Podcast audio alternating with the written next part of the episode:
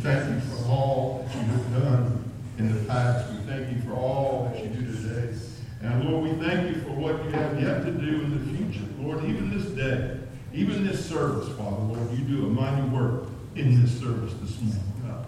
We give you praise and great glory for all that you've done and all that you're going to do, Father, Lord.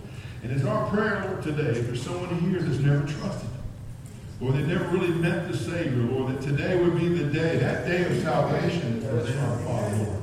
That they would come to know you, Jesus, as the Savior, but as the King of Kings and the Lord of Lords. Lord, that you would touch every heart. You would touch every life here today, God. That we would all, like I always say, draw a circle around ourselves, Lord, and allow the Word of God to penetrate and invade the territory of our hearts, God. That, Lord, that we would hear your voice, your still small voice, loudly through the spoken word of God this morning. That you would touch us, Lord, as only you can. Father, Lord, I can't save a soul. Lord, all I can do is preach the message of the word. Lord, it's your word that has the power to change people's lives. We know that faith comes from hearing and hearing by the word of God. Lord, help us to hear your word this morning. Lord, let this season of Christmas time, Lord, be a special season for us this year. Lord, do miracles in our families and our lives and our kids and our grandkids and great grandkids. Touch on those that don't know you as Savior, Lord. Let them come to the knowledge of the truth and be saved today. Father, we give you praise and glory for all that you've done and all that you're going to be doing, Father. We just give you praise for it all. In Jesus' precious name. And everybody said, Amen. Amen. Y'all may be seated. Hey, we're going to be in Matthew today, chapter 1. So you may want to turn there as we get there. You know, last week we started, we took a break, a seal up from our book of Revelation. If you weren't here last week, so for the month of December, we're going to, uh, am I turning on here, Susan? Yep. Reading Bible. There we go, there we go. But anyway, the whole month of December, we're going to be talking about the Nativity, right? Those of you who came to the movie on Friday, you saw the Nativity. What a glorious, what a, glorious message. I love the way Dr. Jeremiah put it as he broke it down, which is what we're doing on Sunday mornings. We're breaking it down just so that you can understand why the Nativity had to take place. And I would submit to you that the Nativity was a very, very important part of the message from God.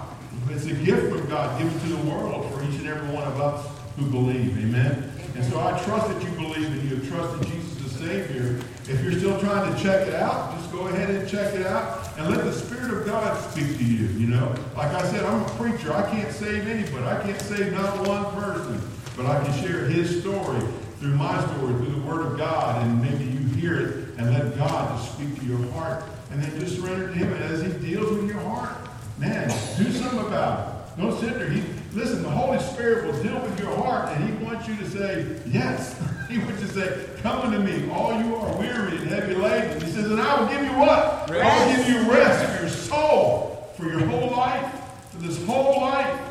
And listen, more importantly, then you get to spend time with Him one-on-one in heaven, right? In a glorious place that God has prepared, not with human hands, but with the hands of a God who loves you and sent his son to die for you. Amen? Amen. It's so important for us to do that. So if you remember last week when we talked about, we had the question of, of why Jesus became a man. Y'all remember that last week? If you weren't here, I'll just recap a little bit. There were like four reasons here, actually five reasons of why Jesus became a man that we talked about. And first of all was to satisfy all the prophecies of the Old Testament. You know, there are 300 or more prophecies in the Old Testament uh, dealing with Christ, and they were all fulfilled. They're all fulfilled in Jesus Christ. It's an amazing thing for the Old Testament. Things that were written thousand years before Jesus was ever even born. The second thing we talked about to show us the Father. Well, that Jesus came to show us the Father. Remember what Jesus said? He says, I and the Father are what? One. One. So he showed when you see Jesus, you see the Father. Amen. Amen. What a wonderful, wonderful thing it is. And then the third thing was to save us from our sins. Amen? Right? If you're saved from your sins, man, that's a reason to shout hallelujah, right? Hallelujah. Thank the Lord for what you're doing, what, what He's done for you, right? And then the fourth thing was to sympathize with our weaknesses. Amen. Do we have weaknesses? Yeah. We know, like just like the disciples in the Garden of Eden when Jesus was praying, right? And they couldn't even stay awake for one stinking hour, right? One little hour, or they couldn't stay awake. And, uh, and, and, and Jesus taught us, yeah, the, the spirit is willing, but the flesh is weak. We have weak flesh. This is why we need to be in His Word David. This is why we need to meditate on Him. We need to pray to Him. We need to talk to Him. We need to be in the house to worship together, in our Bible studies together. We need to come together. We need to serve others together. We need to do that. And we just spend as much time as we can with the Lord. You better get used to it. We're going to be with the Lord forever and eternity, right? That's right. Amen. It's going to be a wonderful, wonderful celebration time when we get to be up there. And lastly, we talked about to secure our hope in heaven. Jesus secured our hope in heaven. He secures it if we would just believe in the death on the cross and the blood that was shed for us, right? The Bible says he seals us to the day of what? The redemption. That's the day that he calls us all home. Amen. He calls, he's going to call us home. We all have an appointment, right? We have an appointment. We're not going to miss it. Amen. We don't have to worry about it. That appointment is left up to God. And when you, you're going to be in his presence. And then he said, then comes the judgment, right? And oh yes, if we're Christians, we're going to be judged too for the rewards of what we did as a Christian or not do as a Christian. So it's important for us to be ready. We know, make sure that we know that secure, we are secure in heaven because of all that Jesus did and has done in the past and what he did us today, Father. So we just thank the Lord for that. So today, though, we're going to do something a little bit different out of Matthew chapter 1. Listen, this story is really about how God uses ordinary people. Think about this. He uses ordinary people to accomplish extraordinary things. You know any people who are like ordinary people do extraordinary things? It's pretty amazing, right? It's pretty amazing what God does. Many young people today grow up dreaming to be someone with status in the world, right? They, they think about it, hey, they want to be well known or they want to be famous. Amen. You ever hear kids talk about, I want to do this and I want to be that, I want to do this and that, right? Many of them. Think about your own life growing up, all right? Think about your own life growing up. Did you ever dream? I mean, did any of you have a dream as a child of what you wanted to do, be, or, or whatever, right? Amen. I know I did. I did too, man. Did you ever think about what you would wanted to be or do? Well, I remember growing up as a kid, I wanted to be just like my king, Richard Petty. Richard Petty was my king, right? So Richard Petty, I would I would watch number 43 go around that racetrack, and I said, well, I just want to be like Richard Petty. And, and, and I thought, you know, that would be awesome. That's a dream, you know. And a lot of people say if you, if you can dream it, you can do it, right? And so I think there's a spoke in there somewhere. And God's perfect will, though, that is. And so, you know, but listen, I realized that, you know what? Back then, I should have wanted Jesus to be my king, you know, instead of Richard Petty. But still, I think it would be kind of fun to go around a racetrack at 200 mile an hour and to see what it's like. I've never done that. I've never done that. I've been in airplanes that went pretty fast, but I've never been in a car going that fast. But but maybe maybe maybe you dream to be maybe president or an astronaut or maybe a teacher, right? Who would just flat love their kids. Hmm. Think about that, right, Bob? Yeah, I know you can relate to that, right? Whatever the case, we all want to be somebody special. Amen. We all want to be somebody special. Let me tell you today, you are somebody special. Amen. You know, God doesn't create any junk. That's right. You hear me? God created you on purpose. That's right. He created you on purpose. Why? Because you matter. You matter to God. You matter to me. You guys matter to this congregation. You matter. And so, because you matter, God created you because you matter. True. He came to earth and he hung on a cross because you matter. Right. He didn't want you to be separated from God for all eternity. He wanted you to be in close, in intimate relationship with Him, the Father. And that's the only way that He could do it was by dying on a cross. The perfect, unblemished Lamb of God to take away the sin of the world, all of our sins in this room, and then some. Right? He did that for you. He did that for me. So, however, back in the first century, men were not looking for status. I want you to know that. Back in the first century, they weren't looking for status to be famous, but what was important to them was to have a very good name. You hear me? Their character was much more significant to them than like we are today wanting to be a famous person or an icon or something, whatever. Listen, their character was important to them. We know that. To have a good reputation or character, a good name was everything. We can see in the scripture, in the Song of Solomon, listen, perfume and character go hand in hand. Remember the Shulamite woman in the Song of Solomon? And she talked about your name is like sweet perfume. And what she was telling the, the man, Solomon, what she was saying that hey, your character is above reproach. Now, we all know how Solomon ended his life, right? Shame. But she saw in him a character, integrity, wisdom, like no other person at that time. And so character was very important to the people back then. There was a decision. Joseph, whom we will be talking about today, had to make some very difficult decisions or choices concerning Mary, their child now and the rest of their lives. Tough, tough decisions Joseph had to make. In fact, Joseph would have to really trust in God for this event that's about to take place that we're fixing to celebrate, right? To exercise extreme faith in God alone for every decision he would ever have to make. Joseph would have to trust God with everything as a very young man, probably more of a boy than a man. Think about that. Dr. David Jeremiah called him the forgotten man. Think about this. Joseph in the Bible doesn't say much. In fact, he is not recorded as saying a word in the scriptures. This, I believe, is one reason he is called the forgotten man of the Bible. We don't know much about him, but what we do know is that for him to take on this tremendous responsibility, listen, he had to be very faithful to God. That's right. He had to be extremely faithful to God, in spite of the series of circumstances that he was going. We will find Joseph was spoken to and spoken about throughout the story. You know, Joseph had the potential to be a king for Israel, all based on his on, on, on his, his, his line, his family line. All based on his genealogy. I want you to think about this. There are three divisions in the, in the, in, in the, the, the genealogy as written in the Gospel of Matthew concerning Joseph and Jesus. You know that? So we look at number one, genealogy from Abraham to David was written in Matthew 1, verses 1 through 6. You probably write that down. 1 through 6, Matthew. That's Abraham to David. And then genealogy from, listen, from Solomon to the Babylonian captivity is Matthew 1, 7 through verse 11.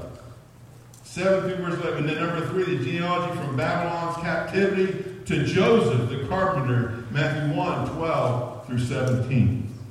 Three little there. The book of Genesis also, listen, is a book about families.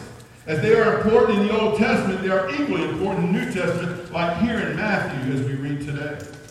If you don't understand the importance of these genealogies as you read them, you will be bored. Hear me? Right? How many of you, uh, when you come to the genealogy, just skip over them? Anybody ever just skip over them? Amen? Be honest, come on, your church. Right? Hey, some, I, I have. I've skipped over them, not realizing the importance of the genealogies, right? So listen, the New Testament rests upon the accuracy of the genealogy because it establishes, listen, the truth that the Lord Jesus Christ is of the line of Abraham through Joseph and of the line of David through Mary. And a lot of people don't realize this. As Joseph's lineage is written in Matthew, Mary's lineage is, is in Luke. Right? And we see the physical life through Mary, but we see, listen, the kingly, the, the kingly life, the throne through Joseph himself.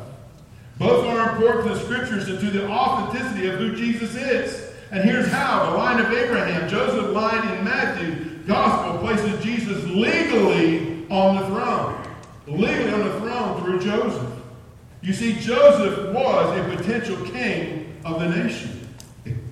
He didn't even know. The line of David, though, Mary's line in Luke, places not legal authority, but the racial purity of Jesus, the physical line. That's why there's two different lineages in the scriptures in the New, New Testament. Legitimate claims from the Israelites come through, listen, these two lineages in the New Testament to legitimize their claims to a particular tribe. You find evidence of this in the book of Ezra, chapter 2, verse 62. You might want to write that down look at it later. Ezra chapter 2, verse 62 is a great example of that. Your name had to be on the roll. And if your name wasn't on the roll, guess what happened? you were excluded from everything. You were excluded. So your name in the tribes of Israel, your name had to be there. You would be excluded. And listen to me, church. If your name is not on the roll, Amen. Come on. The Lamb's Book of Life, right. you're going to be excluded. Right. Amen. So don't leave here today unless your name is on the roll. And you know Jesus is Savior. make sure your name is on that heavenly roll, the book of life. Amen. Do that. So Joseph is here in this story, and not long later he disappears from the narrative. We know after Jesus is uh, 12 years old, he disappears because they come back. They go for three days. They wander off for three days. And where's Jesus? He's nowhere to be found. So mom and dad, they go back to Jerusalem. Where do they find him? They find him in the temple, teaching, teaching the Pharisees and the priests and the people there, right? And so here's Jesus. So, so after that, that's where you see Joseph. After that time, you don't see Joseph anymore in the scriptures. He kind of he kind of goes off, right? We know this man Joseph was a carpenter. They're, they were poor. Uh, in fact, Mary would bring two turtle doves for sacrificing, right? He was a simple man doing simple things. So he would pursue his career, keeping his good name in the community, following God's statutes, taking care of his family. Just like most of us, right? Just like most of us, ordinary folks, right?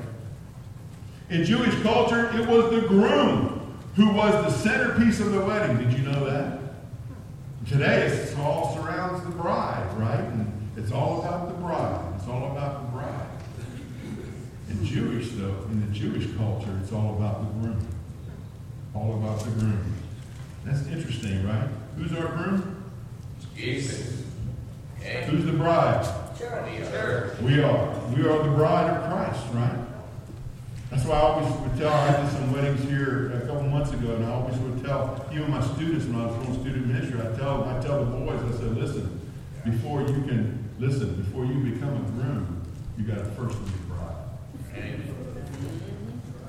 That's important. And we don't tell teach our kids that. Before listen, girls, before you meet a man, you better be a bride of Christ. First. Amen. Amen. And let that sink in. Don't don't don't settle for, for less than God's very best. Amen. And God has the best for all of us all the time. He does. It was a simple life. And he, he lived an organized and constructed life. Right? And so, and so, and so, but this angel named Gabriel shows up and puts a wrench in Joseph's plans. Think about this for a minute. Here's a young man, young boy, right? Betrothed to Mary, got his got his future in order as a carpenter and do all these things and have established a family and everything. And then all of a sudden this angel, Gabriel, shows up and puts a wrench in Joseph's plan, especially, listen, especially after 400 years of silence. Let's not forget that. For 400 years, there was nothing from God to anybody on the planet. 400 years of silence between Malachi and Matthew. Very silent years. Think about it. You know, they, they always say that we're always one generation, one generation away from paganism. Think about 400 years of silence from heaven. Nobody talking to God's not talking to anybody for four. That's like four generations. But yet the Jewish people, they have the Old Testament. They have the scriptures. And did they adhere to them? Probably the best that they understood. And some of them corrupted it, right? And we know that to be true. But it's an amazing thing. This angel comes to Mary, not to Joseph, to tell her the most amazing yet bizarre thing that would ever happen. That we would think, consider bizarre. The world would think is bizarre, right? That she would conceive by the Holy Spirit and bear a son who will be called the Messiah, the anointed one. Amen? It's very good. So Mary leaves town. Abruptly, she just leaves town and goes to Elizabeth, her relative's house right? And doesn't tell Joseph about her visitation by this angel named Gabriel. She doesn't tell him what's happening. So let's look at the story here in Luke 139 about Mary. Now at the time, at this time, Mary arose and went in a hurry. See, she was in a hurry to the hill country, to the city of Judah, and entered the house of Zacharias, and she greeted Elizabeth. Now look what Elizabeth, listen, Mary relative had to say. Look what she had to say in verse 42. And she cried out with a loud voice and said, Blessed are you among women, and blessed is the fruit of your womb. And look at verse 45. And blessed is she who believed that there would be a fulfillment of what had been spoken to her by the Lord. Can you imagine all that Mary was going through here?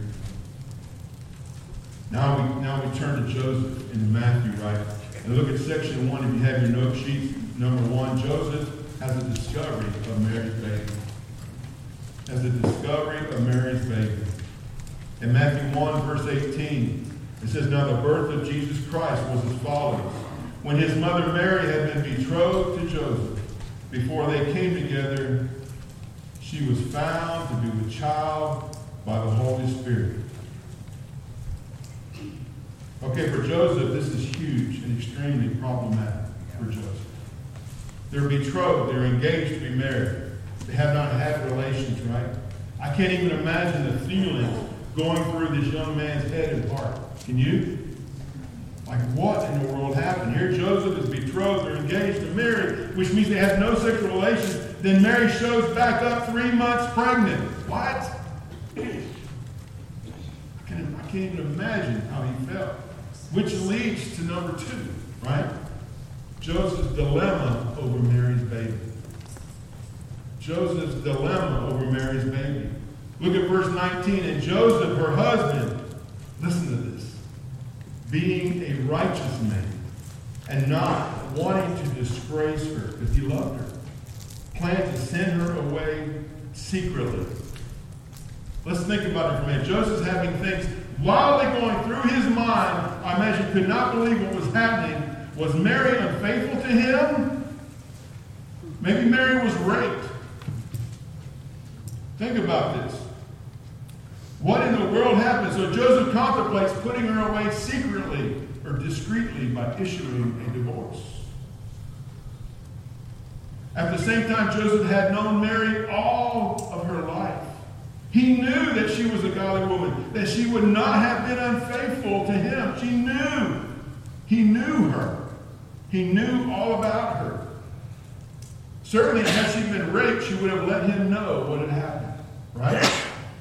And the last option is that Mary had been chosen by God to give birth to the Messiah, the Savior of the world. Joseph, being a firm believer and follower of God, I'm sure, thought through this scenario. He had to think through it. For he was a devout man of God, following the letter of the law. Surely he thought that Mary would not do something so rash to jeopardize their betrothal. Certain.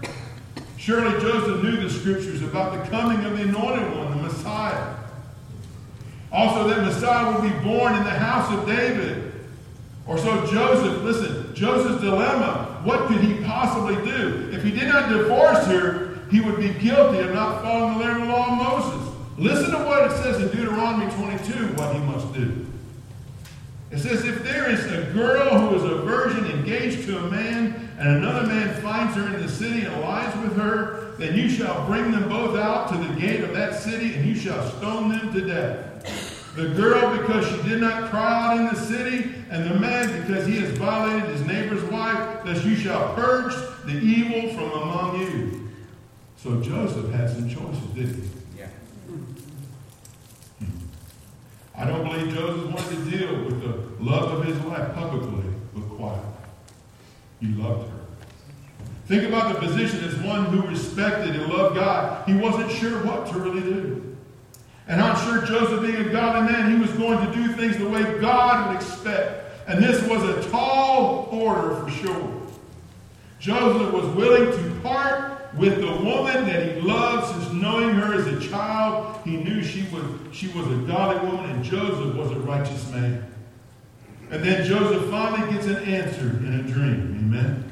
Amen. He finally gets an answer. So we go from discovery to dilemma to number three, Joseph's dream about Mary's baby. How many have dreams? You ever had dreams? Hopefully you have good ones, right? The other ones are nightmares. You don't like that, right? But here's a dream. Joseph has a dream. God knows how to speak to our hearts, right? God still speaks, Amen. even in dreams. Amen. Matthew 120. Listen what he says. But when he had considered this, behold, an angel of the Lord appeared to him in a dream, saying, Joseph, son of David, do not be afraid to take Mary as your wife, for the child who has been conceived in her is of the what? The Holy Spirit. Now, can you imagine how Joseph felt? What an answer to his dilemma. What a divine proclamation is given to him here. So, in his sleep, he has a vision in his dreams. So, we see God's prophecy is being fulfilled in this very scripture right here in the New Testament from Isaiah. We see it fulfilled right here into Joseph's life. When the angel says, Joseph, son of David, God's prophecy is being fulfilled. The lineage of David was being fulfilled in divine providence in Joseph's life. Even though Joseph was not Jesus' physical father, by marriage to Mary, he would give Jesus his legal status because he was of the house and the lineage of David. And we see all that in Luke chapter 2, chapter 3 of Luke. In fact, in Luke 2 4, it says that Joseph also went up from Galilee, from the city of Nazareth to Judea to the city of David, which is called Bethlehem, because he was of the house of the family of David. So he knew who he was. So the angel will encourage Joseph to not be afraid to take Mary as his wife because the baby is conceived by what? The Holy Spirit. She was a virgin through and through. And the Holy Spirit of God comes upon her. Now the light really comes on and Joseph sees what is happening. Can you imagine? It's a good thing they were very young. I believe if it was our age, we probably wouldn't survive. I thought about that. a Mm. I'll admit, all that's going on in their life, it's a good thing. Look at verse 21 of Matthew. She will bear a son, and you shall call his name Jesus, for he will save his people from all their sins, from their sins. We see here Joseph instructed to call his name Jesus. Think about this. Jesus, listen, is a Greek form of the Hebrew name Joshua, which means Yahweh saves. That's what his name means. Yahweh saves. Amen. The angel explained that Jesus' name revealed his purpose, that he would rescue sinners from the punishment we all deserve. Amen? We all deserve it. This salvation would be experienced by his people, identified as those who, and this is vitally important, those who follow Jesus. Are you a follower of Jesus? Amen. Do you not only know Jesus, or do you just know about Jesus? Do you know Jesus? Does Jesus know you? Are you a follower? Do you follow in his footsteps? In other words, are you listening to the voice? Are you reading his word? Is he telling you, giving you instructions of what to do from moment to moment, day by day, as you carry, conduct your life? It's important to follow Jesus. That's what makes us a real disciple. That word disciple means a close follower of Jesus. In other words, you're like breathing down his neck, walking in his very footsteps. That's what that term disciple is all about. How many of you are following in the footsteps of Jesus today? We need to examine ourselves. Make sure we're found in the faith. Make sure that we're saved. Make sure that we know Jesus truly. Or we're not just playing head games. Knowing deeply, knowing intimately in your heart and in your life. You got to follow Jesus. The true believers follow Jesus. They just don't give lip service. They do what Jesus commands. Amen? Amen. And if you don't do what Jesus commands, you can't say you're a follower of Jesus. I'm not saying we don't mess up every now and then. Lord knows I mess up. But I also confess my mess ups to the Lord too. He forgives me. He's faithful and just. 1 John 1 9. And I thank the Lord for that. Joseph also shows his obedience to God by naming him Jesus, as we will see in verse 25. Now for the big reveal. You ready? Here's the big reveal, verse 23. Listen, behold, the virgin shall be with child and shall bear a son, and they shall call his name Emmanuel, which translated means God with us. What? Think about Joseph. What? Can you imagine the angels revealing this to him? He's like, man, I'm having a nightmare. right? No. Man, like, what? Think about that. We see the prophecy from 700 years prior in the book of Isaiah 7:14. Listen, being fulfilled right here, right before Joseph's very eyes in his dream. Notice in the verse it says, "Behold, the virgin, not a virgin, will be with child." God is very specific. It's Mary, pointing directly to Mary. Behold, the virgin, Mary, the virgin, not a virgin. God is specific, amen? And he specifically calls you out. Each one of us. That's right, brother. He called me out, he called you out. You got to receive it. You got to open your heart up and say, okay, Lord, I'm coming to you. You got to do it. Very specific one to remember. Both Matthew and Isaiah point this out. Now we have Joseph's decision. Look at number four. Number four, Joseph's decision about Mary's baby.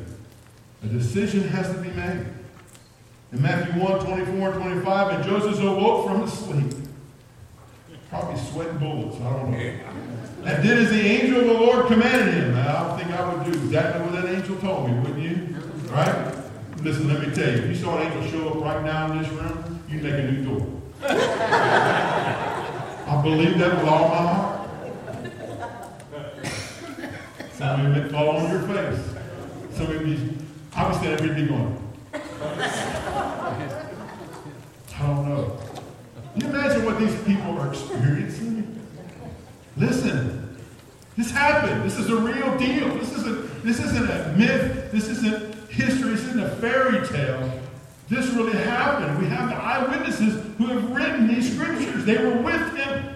The beauty of the New Testament is they're written by eyewitness accounts of people who walked with Jesus, who talked with Jesus, who ate with Jesus, who lived for Jesus. Listen, listen, they loved Jesus. They slept down there next to him on the ground. We had no place to lay his head. And they were there when he when he fed the 25,000 people. Of course, it says five in the book, but it didn't count for the women and children. We're thinking about 15 to 25,000 people. He feeds them with two loaves, or five loaves and two fishes. That's right. A boy's lunch bag. He, he multiplies in the feeds 20,000 people. How amazing. Tell me they didn't know that he was God incarnate Amen. in the Right. flesh. I believe I would get my affairs in order, you would think. But we know what the disciples did. They had a hard time believing in spite of that. How hard a time do we have believing? You know?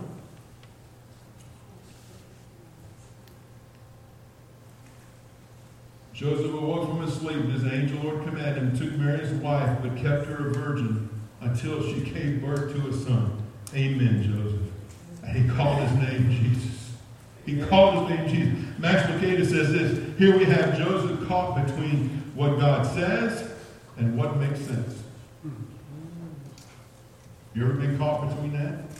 What God says and what makes you think logical sense? Yeah. God has a way of testing our faithfulness to Him. That's right. And if we're never put in a position of trusting in Him, God help us. Amen. We must have faith in Jesus. Amen. Absolutely. When that money don't come in that you need to pay your rent, we must exercise faith in Almighty God who knows your situation. I said it a thousand times. Nothing ever occurs to God. Amen. Ever. Nothing ever occurs to Him. He knows where you're at, know what you're going through. He knows the outcome already. Preach it. He's just looking for your obedience to Him. He's looking for your trust. Is a must for Him. Quit living on the edge of the ledge. You know, some people they live like this all their life. They're on the edge of the ledge, and they're just about to fall off, and they just want to follow that ledge for whatever reason, because it feels good, or it's fun, or it's. Creates uh, some kind of whatever inside of you, excitement or whatever. Don't live on the edge of the ledge. Trust in the must. Trust the Lord with all your heart. Amen. Let God lead you. Let God guide you. That's where, even in church, we don't get it. God is our leader. Amen. When God tells us to do things, and God, listen, when God has different programs and different things that are going on here, listen, our heartbeat is to reach the masses for Jesus. Our neighborhood out here needs to be reached for Jesus. Amen. And listen, and when you're not here, it's hard for you to be involved in the ministries that we do here to reach the masses for Jesus. Man, we're preaching revelation, and our hearts should be so burdened. You're like, Pastor, what can I do next? What can we do? What's the next thing? What's the next agenda on the list? How can we reach these people who are lost? Because I don't want to see them go through the tribulation period. That's right. In fact, I don't want to see them get cast in the lake of fire That's right. For all eternity. So what are we doing? Church, what are we doing? What's the church doing today? I love Bible studies. But you can be Bible study to death. That's That's right. right. You hear me? You go from this Bible study to that Bible study to that Bible study. I'm not knocking Bible study. I love Bible study. It's good for us. But what's not good is when you study the Bible and you don't apply it to your life and reach out and touch other people's lives. It's got to be an action. It's got to be a response. It's got to be an application. Jesus explained, listen, the scripture, he gives it to us, he explains to us what we're supposed to do. And when he explains to us what we're supposed to do, listen, listen, now we got to apply it to our heart, to our mind. How do we apply it? By taking it in, by meditating on it, by saying, Yes, Jesus, I hear you, Jesus. I'm going to do it, Jesus. I'm going to follow you, Jesus. I'm going to open my mouth. I'm going to do this, being sensitive to the Spirit's drawing of you. Amen. Amen. In action. And then you're going to respond. Once you apply it, then you're going to respond. You're going to be going out here like, what's going on? Who got to talk to first, right? Amen. We've all seen people that get saved, radically saved. And we see them, man, man, they're ready. Old cliche, shake, charge hell with a water pistol, right? They're ready to go out there and do it, right? Get them, get them. Then all of a sudden they cool off. Why? Come on. Stay close to Jesus. We're living in a time, if you're not close to Jesus, listen, you're going to have a hard time. You're going, there's going to be strong delusions come in people's lives, and you're going to believe a lie instead of believing the truth.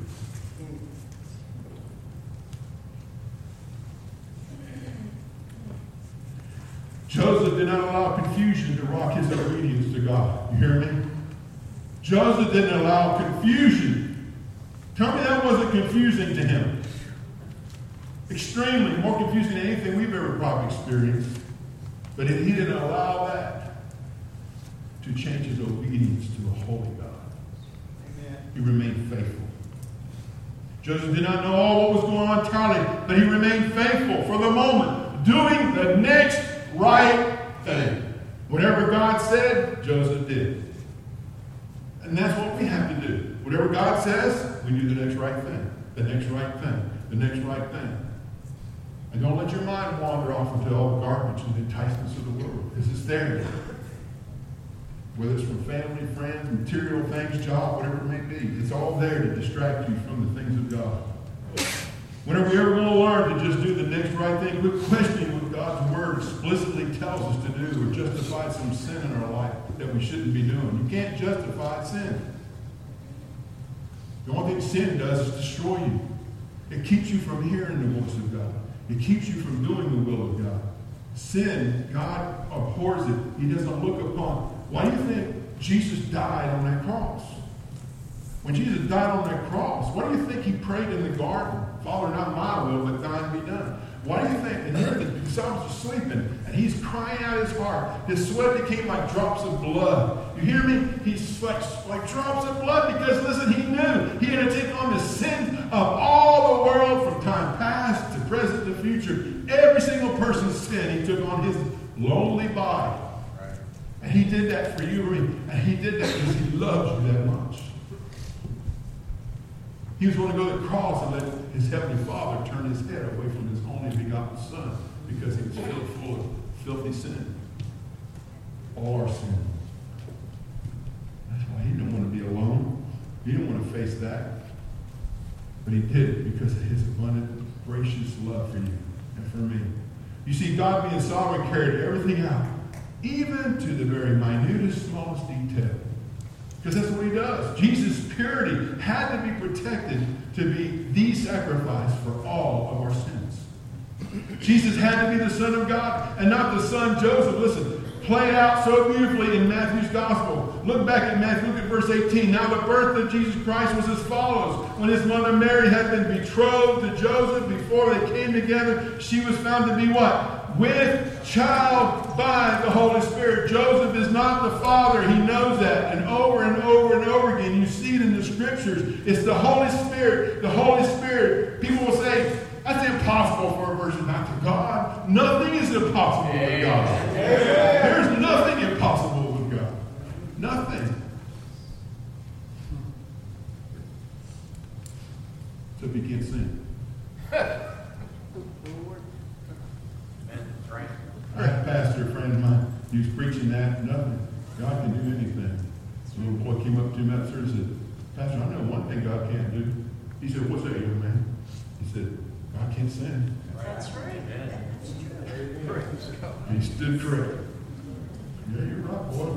Back your seat. Isn't that awesome, man? With child by the Holy Spirit, verse 20. But when he had considered this, behold, an angel of the Lord appeared to him in a dream, saying, Joseph, son of David, do not be afraid to take Mary as your wife. For the child who has been conceived in her is of the Holy Spirit. Tell your friends, it's a virgin birth. Every time it's a virgin birth. Verse 23. Behold, the virgin shall be with child, small bear son, they shall call him Emmanuel, which is God with us. Matthew 25, listen, verse 25 says, but, but kept her a virgin until she gave birth to a son, and he called his name Jesus. Amen. Virgin birth is vital to all of this. Jesus had unstained by the world. I'm going to share something with you next week. We talk about marriage. Probably blow your mind to think about. So Jesus was the son, listen, of Almighty God. He's the son of Almighty, so right, conceived by the Holy Spirit. Joseph, the chosen adopted father of Jesus, the Savior. What a tremendous honor and role to fulfill in God's great plan. Amen? It is. But the question still looms. But why Joseph? Why did God pick Joseph? Why did he pick Joseph? I'll tell you why. Because God needed a true man of God to fulfill shoes that God would give him. Big shoes, huge shoes. One that would trust him no matter what he faced. He needed a carpenter who was steady and sure, very exactness and accurate and steady. Think about this. He would be helpful for God's redemptive plan for the world. That's what he needed. He needed a righteous man who would obey God, even when it doesn't make sense at all. He needed a righteous man. Listen, he needed a man who was sturdy. He needed a man who was steady. He needed a man who was stable and dependable. That he would be a protector of his family, caring for both the mother and the son.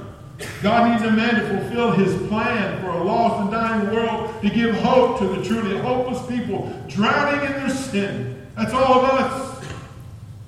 He, he selected Joseph. Jesus needed a father who would teach him as he grew up, a father to provide genuine love and nurture to his adopted son, as if he were, he were, it were his own real son. He needed that. Hmm.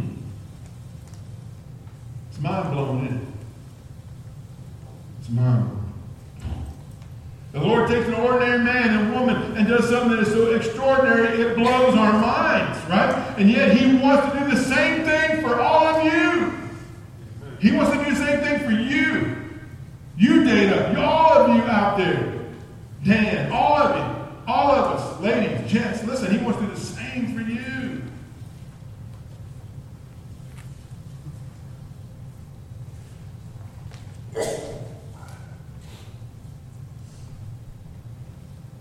We just have to do the next right thing every single day for the glory of our Lord, right? That's what we have to do. At Hills Church, listen, the reason we exist was through willful acts of obedience to what saith the Lord. Amen. We wouldn't even we wouldn't even exist if it wasn't for willful, obedient acts of men and women following Jesus. We wouldn't have the people that we have today. What a great crowd today. Thank the Lord for that.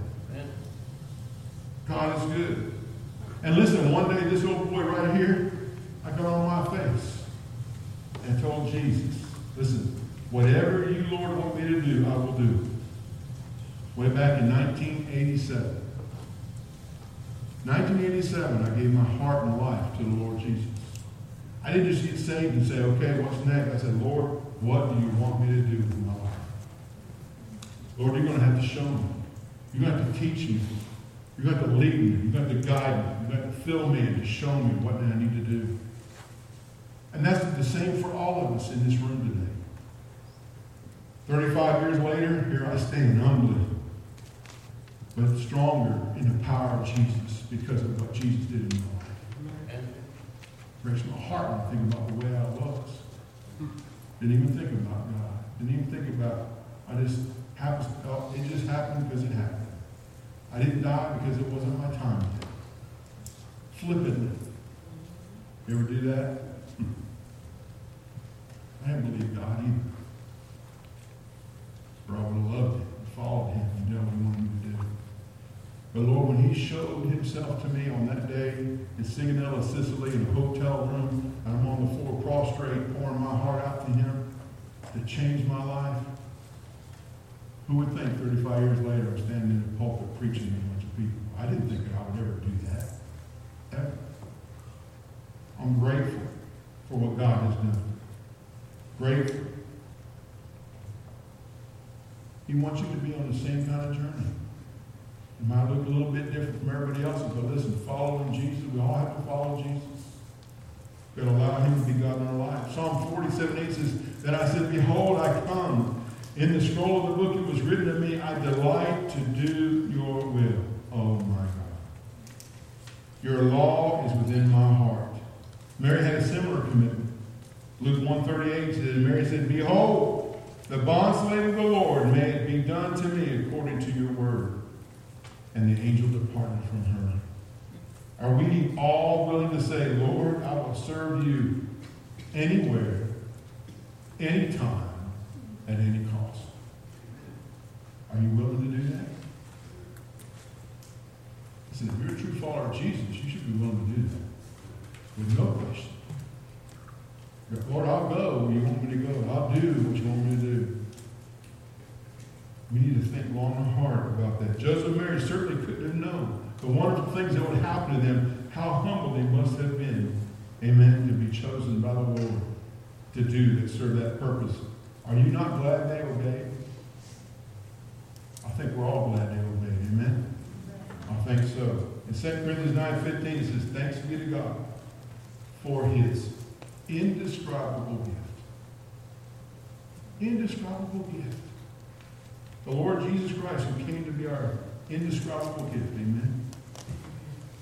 That's what he did. Father, we thank you for your precious word today. We're thankful, Lord, that we can come to you at any time, hour, day or night. Lord, that when we have a need or, or want or whatever, Lord, we can come and talk to you about it. And we can be patient, Lord, to listen for your response, to be still and know that you are God in our very life. Lord, right now, in the moment of this time, we have quite a few people here, and I can't assume that all of them are saved, and all of them know Jesus is Savior. So, Lord, I just, I just ask, I ask all of us here today, do we know Jesus Christ as Savior?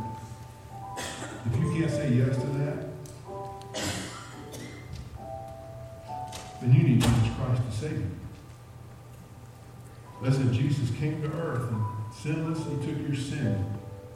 From 2,000 years ago, he paid for your sin on the cross. Your sin was on his body 2,000 years ago when he died on that tree. Every one of them.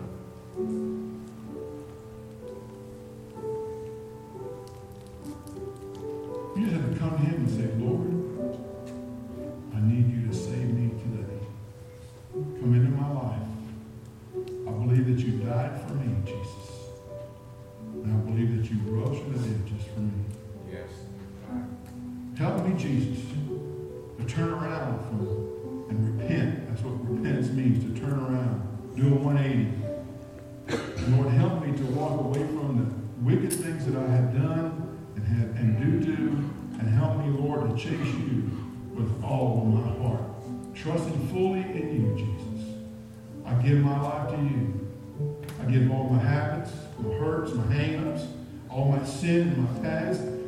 sin I don't think you can forgive yet.